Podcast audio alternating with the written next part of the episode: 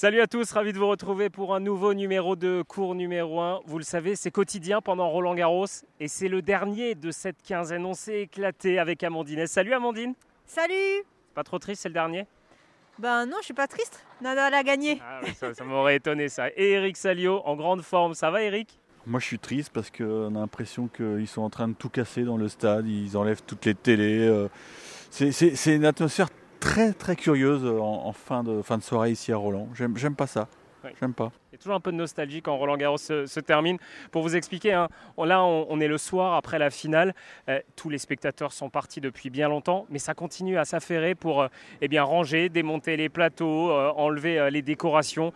C'est une ville qui s'éteint finalement, une ville qui a grouillé pendant euh, 15 jours et qui a vu le triomphe une quatorzième fois de Rafael Nadal qui a remporté cette finale. Amandine, on le sait, c'est ton joueur favori. Tu as vécu comment cette finale? Là, pour le coup, contrairement au tour précédent, ça allait. 6-3, 6-3, 6-0 contre Casper Ruud. Euh, c'est l'expérience. Là, sur une finale, il les joue et il les gagne, Rafael Nadal. Oui, il a clairement joué sur l'expérience, mais aussi son niveau de jeu était euh, au-dessus aujourd'hui. Je pense que le jeu de Casper Ruud l'a l'a pas dérangé du tout, clairement. Euh, on a vu un Rafael Nadal qui prenait tout en revers, euh, qui bouffait du terrain à son adversaire, qui euh, décalait aussi avec son coup droit euh, comme les, comme les beaux jours. C'était tout simplement du, du grand Rafael Nadal aujourd'hui. Eric, euh, Casper Ruud, en fait, il n'a pas les armes pour embêter Rafael Nadal tactiquement. Rafael Nadal, c'est un génie de ce sport. Oui, c'était c'était un chef-d'œuvre tactique parce que mais je pense qu'il il le savait avant que Casper Ruud lui poserait pas tant de problèmes que ça et, et tout de suite il a, il a cadenassé la, la situation parce que il a temporisé parfois donc euh, et puis les fautes de direction sont arrivées donc ça c'était tout bénéf donc il n'avait pas forcé son talent. Et puis quand il a fallu combler le, break de retard au deuxième là il a il a remis un petit coup d'accélérateur et c'est là qu'on a vu qu'il y avait une énorme différence de, niveau et bon je vais pas taper sur Casper Ruud il a il a mérité sa place mais clairement il n'avait pas le niveau encore je trouve d'un finaliste de Chelem bon ça c'est un point. Donc après il a abdiqué très vite euh, à la fin du deuxième set. Euh, on a senti dans son attitude il jetait des regards vers son clan vers son papa. Il a senti qu'il n'y arriverait pas et, au fond de lui il espérait peut-être éviter la bulle mais il n'y est même pas parvenu. Ouais, 6-3, 6-3, 6-0 pour Rafael Nadal. Euh, on ne va pas épiloguer longtemps sur, sur cette finale parce qu'elle a été dominée largement par Rafael Nadal. 14e titre, 22 en Grand Chelem. Voilà, il en a deux longueurs d'avance sur Novak Djokovic et Roger Federer. On va en parler. Mais je vous avoue que cette finale, on l'attendait évidemment, mais on attendait aussi l'après-finale. On vous en parle depuis quelques jours dans cours numéro 1. Est-ce que c'était le dernier match de Rafael Nadal à Roland Garros? On n'a pas la réponse parce qu'on ne sait pas s'il sera là la saison prochaine. Mais en tout cas, il n'a pas pris sa retraite aujourd'hui. Amandine, tu étais un peu stressée pendant le discours. T'attendais le, le moment où il allait peut-être annoncer quelque chose? Bah oui, je voulais vraiment pas rater ça, donc j'étais dans les tribunes, dans le clan de Rafa. J'avais l'impression d'être en Espagne. Et pistonné, toi. hein Ouais, t'as vu? Non, et puis euh, ouais, le, discours, j'étais stressée tout le long. À chaque phrase, j'ai l'impression qu'il allait annoncer qu'il arrêtait.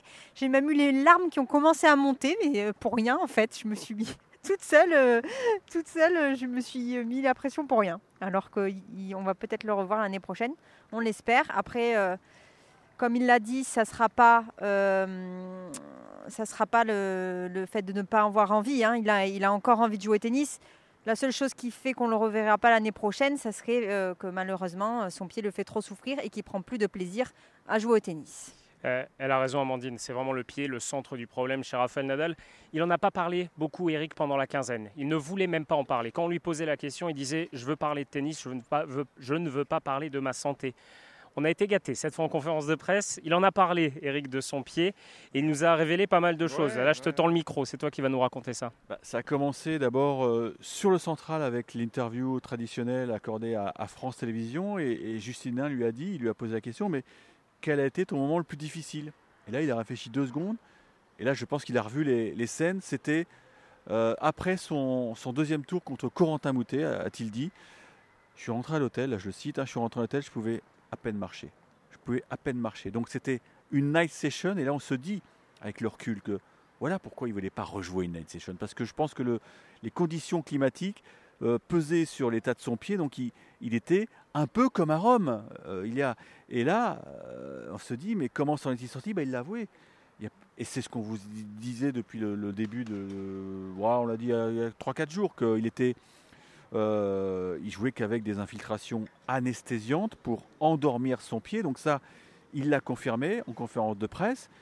Il a dit euh, oui, parce que c'est Roland. Je ne pouvais pas faire autrement, sinon je ne pouvais pas gagner Roland. Je ne pouvais pas prétendre remporter un nouveau titre. Je ne pouvais pas jouer, tout simplement. Jouer, mais basta cosy, quoi je ne pourrais pas le refaire, ce genre de traitement, parce que voilà, il faut imaginer, c'est une ou deux piqûres par jour, hein. c'est bien ce qu'on a compris. Il n'a même pas voulu dire en fait le nombre de piqûres. Il a dit, euh, je ne peux pas vous dire le nombre de piqûres que j'ai fait, mais il y en avait minimum une ou deux avant chaque match.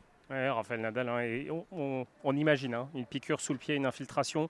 Euh, si vous nous écoutez et que vous avez déjà eu ça, vous devez savoir ce que ça représente. C'est très douloureux, très contraignant. On va l'écouter, Raphaël Nadal. Il a, il a dit qu'il a finalement vécu un, calvaire, hein, mine de rien, dans, ce tournoi. J'ai joué avec des injections au nerf. C'est pour ça que j'ai été capable de jouer.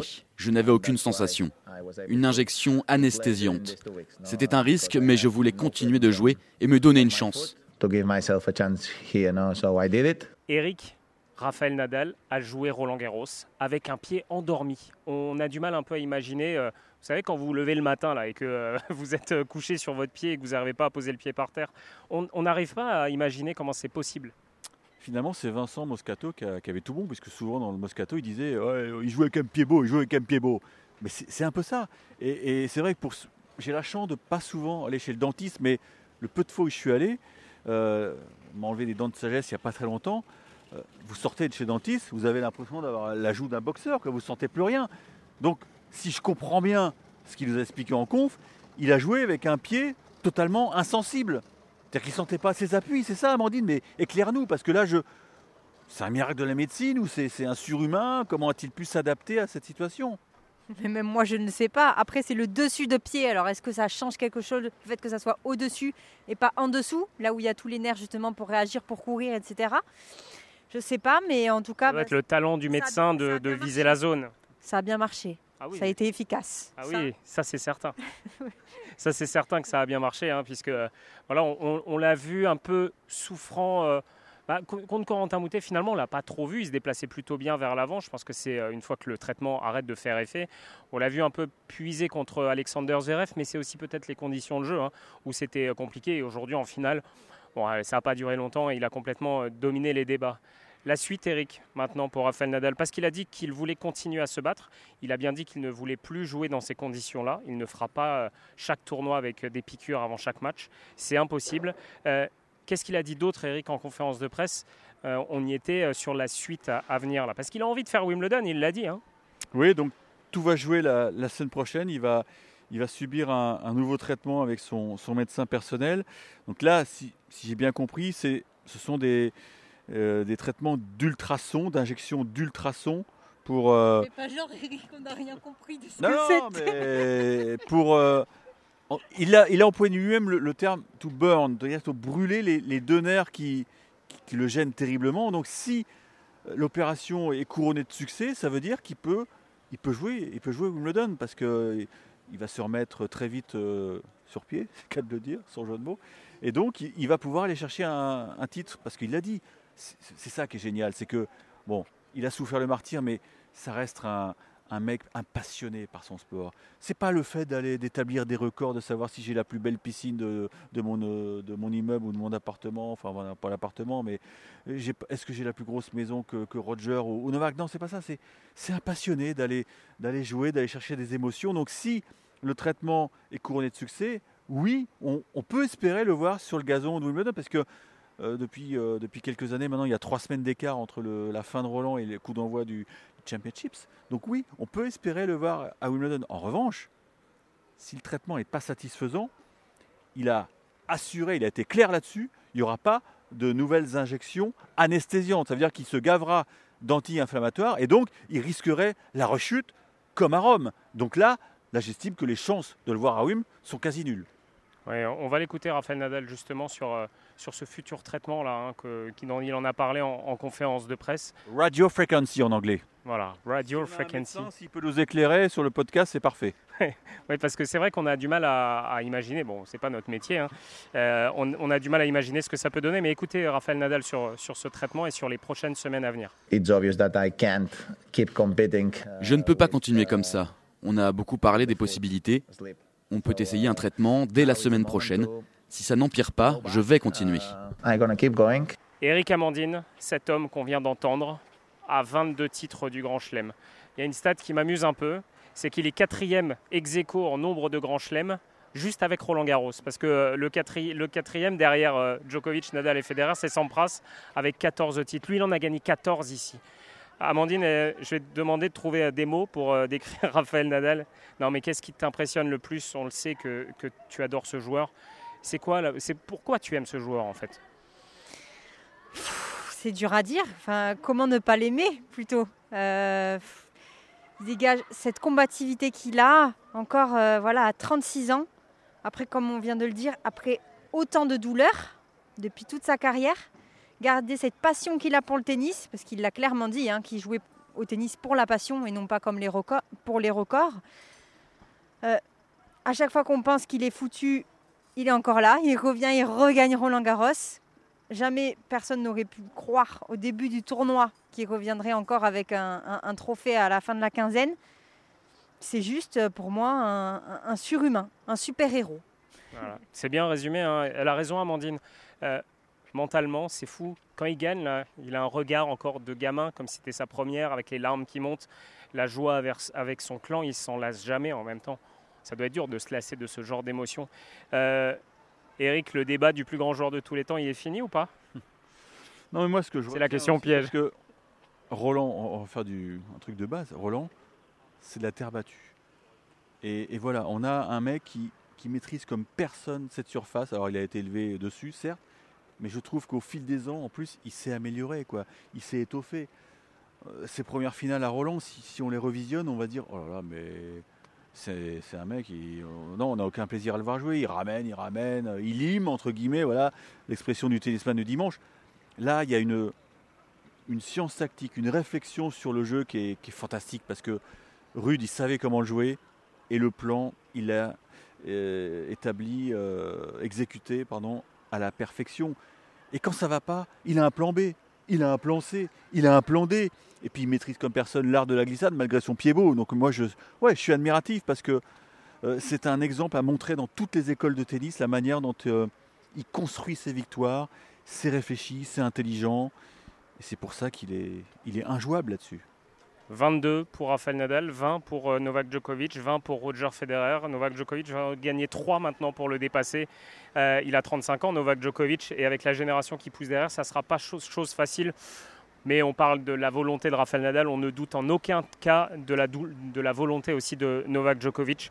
Voilà pour la finale, messieurs. Euh, on oublie sûrement des choses, mais aujourd'hui c'est plus l'émotion et, et euh, vraiment l'après-match dont on voulait vous raconter dans cette conférence de presse. L'autre moment fort de la journée, et là je vois Amandine qui sourit déjà, c'est la victoire en double chez les filles de Kristina Mladenovic et de Caroline Garcia. Elles ont battu... Qui, qui? Caro Elle est heureuse. Elle est heureuse parce que c'est tes copines. Vous êtes nées euh, toutes les trois euh, dans la, de la même année.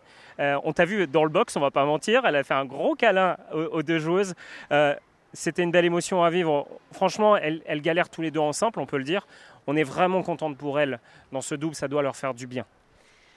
Bien sûr que ça fait du bien. Et puis c'est surtout un titre de plus de Grand Chelem. je ne sais pas combien en est Christina, il me semble 9, il me je sais pas. on a gagné beaucoup avec Timo et Babos. Voilà, le deuxième ici à Roland Garros avec euh, Caro, donc euh, c'est sûr que c'est toujours euh, quelque chose de fantastique, gagner un, titre du Grand Chelem.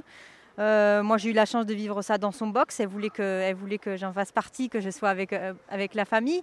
Donc, c'était toujours émouvant de pouvoir vivre ça de près et, et, avec les copines. Je suis vraiment contente pour les deux. on les félicite vraiment, sincèrement. Christina Mladenovic et Caroline Garcia, donc gagnantes de ce double. Eric, euh, c'était pas facile, hein, Coco Gauff, Jessica Pegula, on est sur deux filles qui jouent quasiment top 10 en simple. elles, elles, ont une vraie science du double.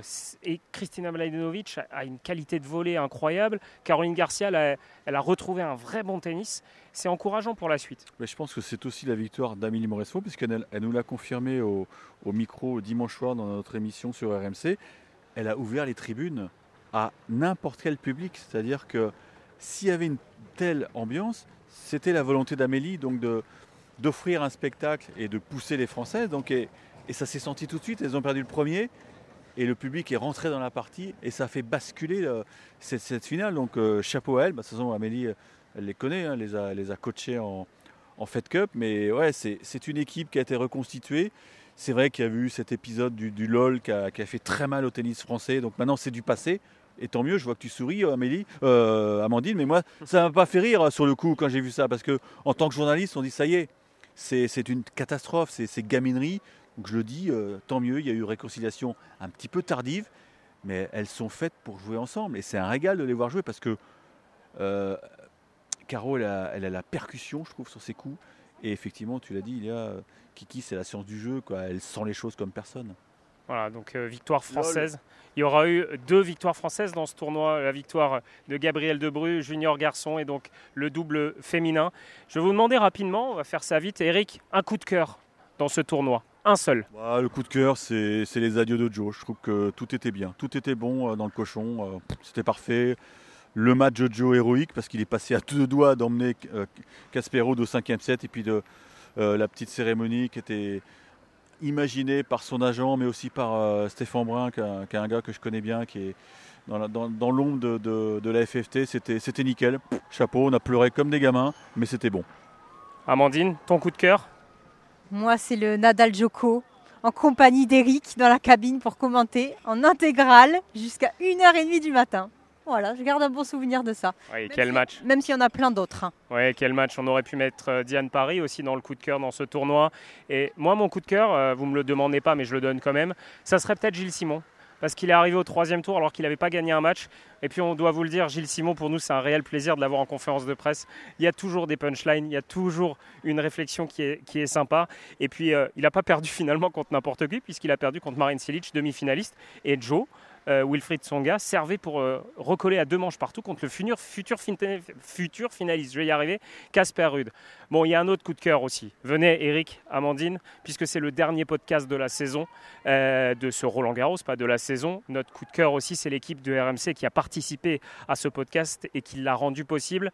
Je me tourne, je me tourne d'abord vers, vers, notre chef, notre responsable, Anthony Reich, que, que, vous avez entendu pendant ce, ce podcast tous les jours. Anthony, c'était sympa ce Roland ah oui, très sympa. On a vécu 15 jours, presque 3 semaines, parce qu'il y avait les qualifs aussi euh, ici à, Roland, euh, vraiment génial. On a essayé de vous faire vivre euh, tout ce qu'on a pu, les coulisses, les beaux moments, les satisfactions, les, parfois les déceptions aussi, mais à travers nos yeux, nos analyses, de, de vous faire vivre un peu autrement ce Roland Garros. C'était l'objectif. Je pense qu'on a réussi à remplir le contrat tous ensemble. Et petite mention spéciale pour notre nouvelle consultante. Amandine qui a découvert les coulisses de cours numéro 1 et d'RMC. Euh, ça a été euh, vraiment trop, 15 jours, c'est passé vite. On est fatigué, mais on a kiffé. Ouais, c'était long, hein, c'était long. Ça va pas trop fatigué, Amandine? J'ai découvert à quel point votre métier était éprouvant. Ouais, merci de le dire. Merci de le dire. Et elle, vous l'avez pas entendu dans le podcast cours numéro 1, mais elle a abattu un travail monumental pendant euh, ces 15 jours. C'est Léna Marjac. Salut Léna. Salut Lia. Ça fait plaisir de t'avoir dans numéro petite souris. Elle est partout. Elle va travailler partout. Elle va chercher les infos elle va faire les interviews. T'as passé un bon Roland, Léna? Bah écoute, c'était deux merveilleuses semaines avec vous, avec aussi cette ambiance. Moi, je vais retenir surtout cette ambiance ici à Roland, parce qu'avec Eric, on a quand même vécu une soirée incroyable sur le match de Gilles Simon, qui s'est fini très très tard avec une ambiance incroyable. Et moi, je pense que ça va être mon, la petite chose que je vais surtout retenir de ce, de ce Roland, c'est Gilles Simon, c'est l'ambiance et tout ça. Puis, puis ouais, comme j'ai dit, deux belles semaines, on a bien profité, on a vu de belles choses, des beaux matchs, et euh, bah à l'année prochaine. Ouais, tu te souviens de ma, ma punchline ce soir-là? Euh... Léna, on est chez les fous. ouais, oui. Bah, comme dit Gilles, il restait que des génies à cette heure-là. c'est vrai qu'il restait que des génies. Là aussi, il reste que des génies à cette heure-ci pour ce dimanche de finale. On n'oublie pas Morgane Maury aussi qui a travaillé sur ce podcast. Aussi, merci, un grand merci à Geoffrey Charpie qui parfois tard le soir parce que les matchs ont terminé très tard a permis, ou tôt le matin, a permis de, de vous mettre en ligne ces podcasts pour que vous les, puissiez les découvrir. Merci à vous de nous avoir suivis pendant ces 15 jours. J'ai oublié personne, Anthony? Mm. Ah oui, Florence Serra, bien sûr, aussi, qui a, qui a travaillé pendant, pendant ces 15 jours avec nous. On le, elle, on le supporte, Florence Serra. Non, on rigole, on l'adore. Mais les chocolats aujourd'hui, c'était bien. oui, c'est vrai, c'est vrai, c'est vrai, on le remercie. Merci à tous de nous avoir suivis. Et puis, on se retrouve très vite pour de nouveaux numéros parce que podcast, le podcast court numéro 1, ça continue. Vous le trouvez Ah, ah Eric veut encore rajouter. Je viens de recevoir un texto de, du Big Chef de RMC. Toute l'équipe va à Wimbledon pour réaliser un podcast court Center Court. Center quotidien. Quotidien. quotidien oui, bah, on, le, souhaite, hein. on le souhaite, on aimerait bien vous faire vivre ça. Allez, passez une excellente soirée. N'oubliez pas, un corps numéro 1, euh, toutes les plateformes Spotify, Deezer, abonnez-vous sur RMC, RMC Sport, vous avez tous les anciens numéros. Passez une excellente soirée sur RMC. Nous, on s'est régalé à Roland Garros. Ciao.